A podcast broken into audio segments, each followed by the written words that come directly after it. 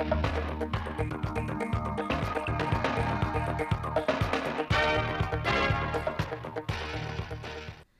chào quý vị và các bạn đến với bản tin thời sự của Đài Phát thanh và Truyền hình Thanh Hóa. Chương trình đang được thực hiện trực tiếp trên sóng FM tần số 92,3 MHz. Ban chỉ huy phòng chống thiên tai tìm kiếm cứu nạn và phòng thủ dân sự tỉnh vừa ra công điện số 19 gửi Chủ tịch Ủy ban dân các huyện Nông Cống, Quảng Dương và thị xã Nghi Sơn. Nội dung công điện cụ thể như sau. Hồi 9 giờ ngày 25 tháng 9 năm 2022, mực nước trên sông Yên tại trạm thủy Văn Chuối là dương 2,49 m, dưới báo động 2 là 0,31 m. Theo tin cảnh báo lũ trên sông Yên của Đài khí tượng Thủy Thủy Văn tỉnh Thanh Hóa, ngày 25 tháng 9, cảnh báo mực nước sông Yên tại trạm Thủy Văn Chuối có khả năng đạt mức báo động 2, dương 2,80 m vào khoảng 14 đến 16 giờ chiều nay. Ban chỉ huy phòng chống thiên tai, tìm kiếm cứu nạn và phòng thủ dân sự tỉnh phát lệnh báo động 2 trên sông Yên, yêu cầu chủ tịch Ủy ban dân các huyện thị xã một tiếp tục triển khai thực hiện việc tuần tra canh gác đê và hộ đê theo các cấp báo động. 2. Tổ chức kiểm tra giả soát và sẵn sàng triển khai phương án đảm bảo an toàn công trình đê điều, đặc biệt là các đoạn đê sung yếu, cống dưới đê trên địa bàn. 3. Chủ động triển khai phương án sơ tán dân sinh sống ở vùng bãi sông. 4. Tổ chức trực ban nghiêm túc 24 trên 24 giờ, theo dõi chặt chẽ diễn biến của mưa lũ để sẵn sàng xử lý các tình huống ngay từ giờ đầu. Thông tin báo cáo kịp thời về Văn phòng Thường trực Chỉ huy Phòng chống thiên tai tỉnh và Văn phòng Thường trực Chỉ huy Phòng thủ dân sự ứng phó sự cố thiên tai và tìm kiếm cứu nạn tỉnh. Trên địa bàn huyện Yên Định hiện đã hình thành 5.000 ha liên kết sản xuất theo chuỗi giá trị với các sản phẩm nông nghiệp chính như lúa giống F1 hơn 156 ha, lúa giống thuần hương 1.600 ha, ớt xuất khẩu hơn 1.860 ha, ngô ngọt 26 ha, khoai tây 70 hecta trong chăn nuôi có 85 trang trại chăn nuôi đã ký hợp đồng liên kết với các công ty để chăn nuôi gà lợn, khi tham gia mô hình liên kết sản xuất, các hộ dân được chuyển giao kỹ thuật sản xuất an toàn nên sản phẩm đạt chất lượng, đầu ra ổn định, đem lại thu nhập cao. Đáng chú ý là huyện đã xây dựng được 15 vùng sản xuất với 30 mã số vùng trồng phục vụ xuất khẩu. Trong năm 2021, Thanh tra huyện Quan Hóa đã tiến hành thanh tra hoạt động thu chi tài chính và quản lý sử dụng ngân sách tại hai xã, 11 trường học, thanh tra việc thực hiện các quy định của pháp luật về thanh tra, tiếp công dân, giải quyết khiếu nại tố cáo, phòng chống tham nhũng tại một số đơn vị, thanh tra trách nhiệm quản lý nhà nước về rừng và đất lâm nghiệp tại một đơn vị.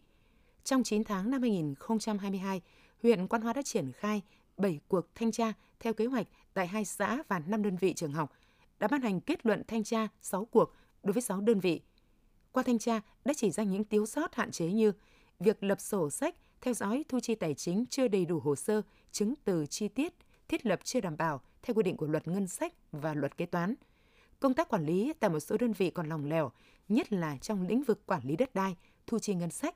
Việc chi trả một số chế độ chính sách cho cán bộ công chức, viên chức chưa kịp thời. Dự án hệ thống cấp nước sạch Thăng Thọ được Chủ tịch Ủy ban nhân dân Thanh Hóa chấp thuận chủ trương đầu tư vào tháng 1 năm 2018 do công ty cổ phần đầu tư phát triển và xây dựng môi trường đô thị Việt Nam làm chủ đầu tư. Nhà máy có công suất thiết kế 29.000 m khối một ngày đêm, cung cấp nước sạch cho khoảng 70.000 dân, dự kiến hoạt động vào quý 4 năm 2019. Sau nhiều lần điều chỉnh xin gia hạn, Ủy ban nhân dân tỉnh yêu cầu phải hoàn thành dự án trước tháng 9 năm 2021. Ủy ban nhân dân huyện Nông Cống cũng đã nhiều lần yêu cầu công ty phải thực hiện dự án đúng cam kết. Tuy nhiên, những cam kết của công ty vẫn không thành hiện thực. Cuối tháng 8 năm 2022, Phó Chủ tịch Ủy ban nhân dân tỉnh Lê Đức Giang đã có buổi kiểm tra tiến độ dự án và yêu cầu chủ đầu tư khẩn trương huy động nhân lực, máy móc, thiết bị đẩy nhanh tiến độ, đảm bảo đến tháng 6 năm 2023 phải đưa nhà máy vào hoạt động, nếu không sẽ chuyển giao việc cấp nước sạch cho đơn vị khác. Tiếp theo là phần tin trong nước. Chiều ngày 25 tháng 9, Ban chỉ đạo quốc gia về phòng chống thiên tai tổ chức cuộc họp ứng phó với cơn bão Noru gần Biển Đông với các bộ ngành và 16 địa phương – Phát biểu mở đầu cuộc họp, Phó Thủ tướng Chính phủ Lê Văn Thành cho biết, với tốc độ di chuyển nhanh, bão Noru là cơn bão mạnh, thay đổi rất nhanh và ảnh hưởng trên phạm vi rất rộng. Bão Noru dự báo là một trong những cơn bão mạnh nhất trong vòng 20 năm trở lại đây và đang di chuyển rất nhanh tiến vào nước ta. Qua giả soát, hiện có gần 870.000 người nằm trong diện sơ tán, trong đó các tỉnh trọng tâm dự kiến bão Noru đổ bộ từ Thừa Thiên Huế, Quảng Ngãi sẵn sàng phương án sơ tán gần 370.000 người tùy theo diễn biến của bão. Dù đứng trước không ít tác động từ các thách thức địa chính trị, thách thức kinh tế toàn cầu, kinh tế Việt Nam vẫn đang duy trì tăng trưởng ấn tượng. Nhờ những thành tựu phục hồi và phát triển kinh tế, Việt Nam đã tiếp tục cải thiện thương hiệu quốc gia. Theo đánh giá của tổ chức Brand Financer mới công bố, thương hiệu quốc gia Việt Nam năm nay được định giá 431 tỷ đô la Mỹ, xếp thứ 32 trong bảng xếp hạng toàn cầu và là quốc gia có tốc độ tăng trưởng giá trị thương hiệu nhanh nhất trong năm qua. Một trang tin chuyên về du lịch của Đức vừa đăng bài viết đưa Việt Nam vào top 10 điểm đến du lịch đẹp nhất nên khám phá cho người Đức khi mùa đông ảm đạm chuẩn bị gõ cửa châu Âu.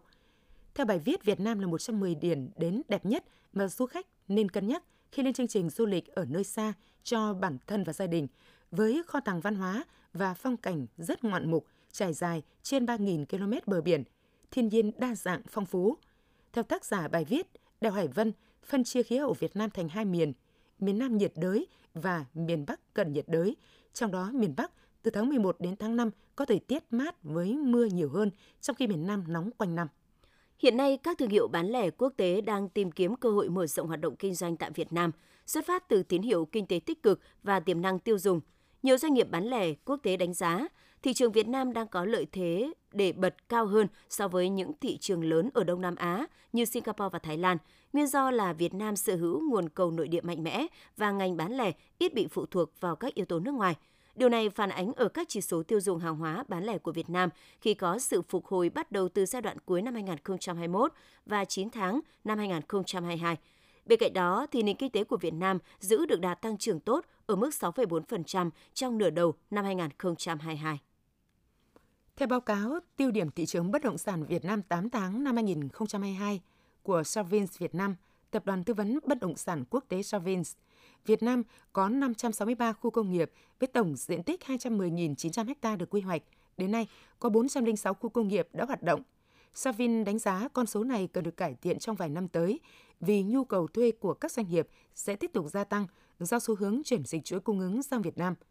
Số liệu của Savin cho thấy hiện tỷ lệ lấp đầy các khu công nghiệp của nước ta đạt 70,9%, tương đương với mức cuối năm 2020.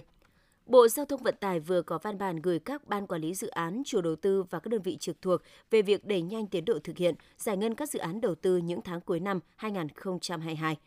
để giải ngân 100% kế hoạch năm của Thủ tướng Chính phủ giao là hơn 50.300 tỷ đồng. Từ tháng 9 đến cuối năm 2022, Bộ Giao thông Vận tải cần giải ngân khoảng 28.100 tỷ đồng. Vì vậy, Bộ Giao thông Vận tải yêu cầu các ban quản lý dự án, chủ đầu tư có kết quả giải ngân kế hoạch dưới mức trung bình của cả bộ kiểm điểm làm rõ nguyên nhân, đề ra giải pháp cụ thể, hiệu quả để đẩy mạnh giải ngân trong các tháng cuối năm 2022 các đơn vị trên ra soát lại toàn bộ tiến độ thực hiện của các dự án triển khai trong năm 2022 để điều chỉnh kế hoạch vốn phù hợp với tiến độ thực hiện, bảo đảm trọng tâm trọng điểm, không giàn trải manh mún, chia cắt, gây lãng phí nguồn lực và chậm trễ trong quá trình giải ngân vốn đầu tư công. Cục Đường sắt đề xuất giao địa phương quản lý đầu tư đồng bộ vào nhà ga, tạo thuận lợi phát triển vận tải đường sắt.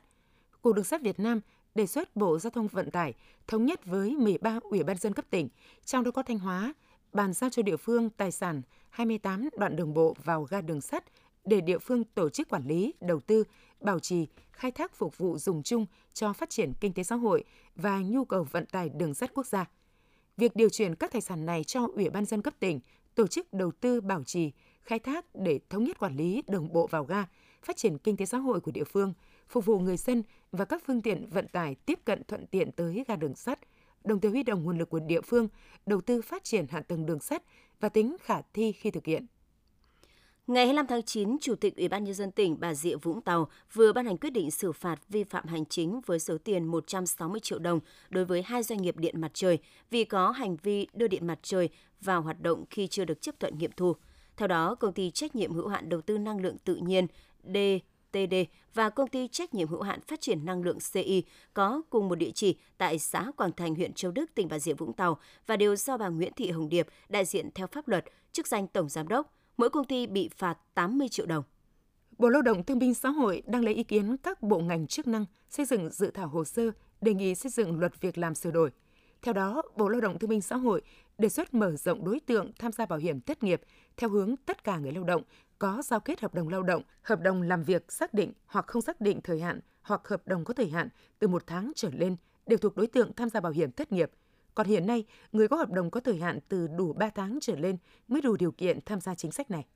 Những thông tin vừa rồi cũng đã khép lại chương trình thời sự trực tiếp của Đài Phát thanh Truyền hình Thanh Hóa. Xin kính chào và hẹn gặp lại quý vị và các bạn trong những chương trình sau.